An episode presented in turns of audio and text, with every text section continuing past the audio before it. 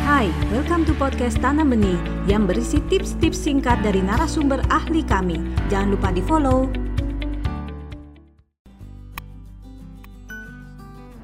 Muncul pertanyaan dari beberapa orang tua yang menanyakan bahwa apakah kalau anak yang lambat dalam bersosialisasi itu artinya dia tidak percaya diri. Tadi saya sempat katakan bahwa anak yang difficult child atau slow to warm up, dia butuh waktu yang lebih panjang. Nah, apakah ini artinya bahwa dia anak yang tidak percaya diri? Nah, lambat itu bicara tentang durasi atau waktu ya. Kalau kita katakan lambat bersosialisasi, ini mungkin maksudnya adalah anak yang proses belajar bersosialisasinya, misalnya untuk menguasai keterampilan, memulai pertemanan.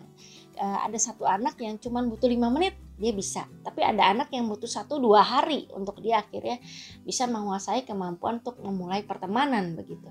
Nah, proses ini, proses belajar sosialisasinya anak ini berlangsung lambat karena apa?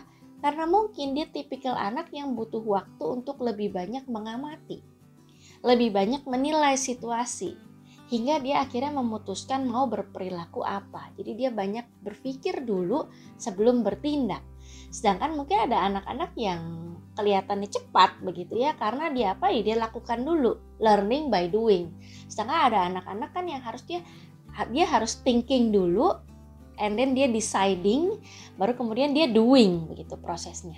Jadi bukan karena dia tidak percaya diri. Ya, jadi anak yang lambat dalam belajar bersosialisasi bukan berarti dia tidak percaya diri. Penyebabnya bukan mutlak karena dia tidak percaya diri. Salah satunya betul, bisa karena seorang anak tidak percaya diri. Dia menjadi lambat dalam belajar bersosialisasi. Tapi ada juga penyebab-penyebab yang lain. Seperti misalnya tadi, dia punya temperamen slow to warm up atau difficult child begitu. Atau mungkin juga disebabkan bukan karena nggak percaya diri, tapi karena dia punya hambatan kognitif sehingga kemampuan problem solving dia itu sendiri menjadi butuh waktu. Gitu. Atau juga bisa seorang anak sedang dalam keadaan yang stres, dia punya masalah sehingga dia butuh waktu yang lebih lambat untuk bersosialisasi.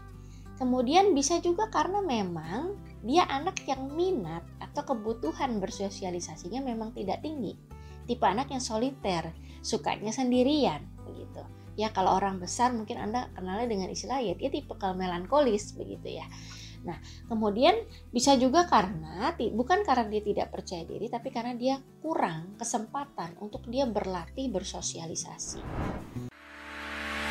Anda baru saja mendengarkan tips dari Tanam Benih Foundation.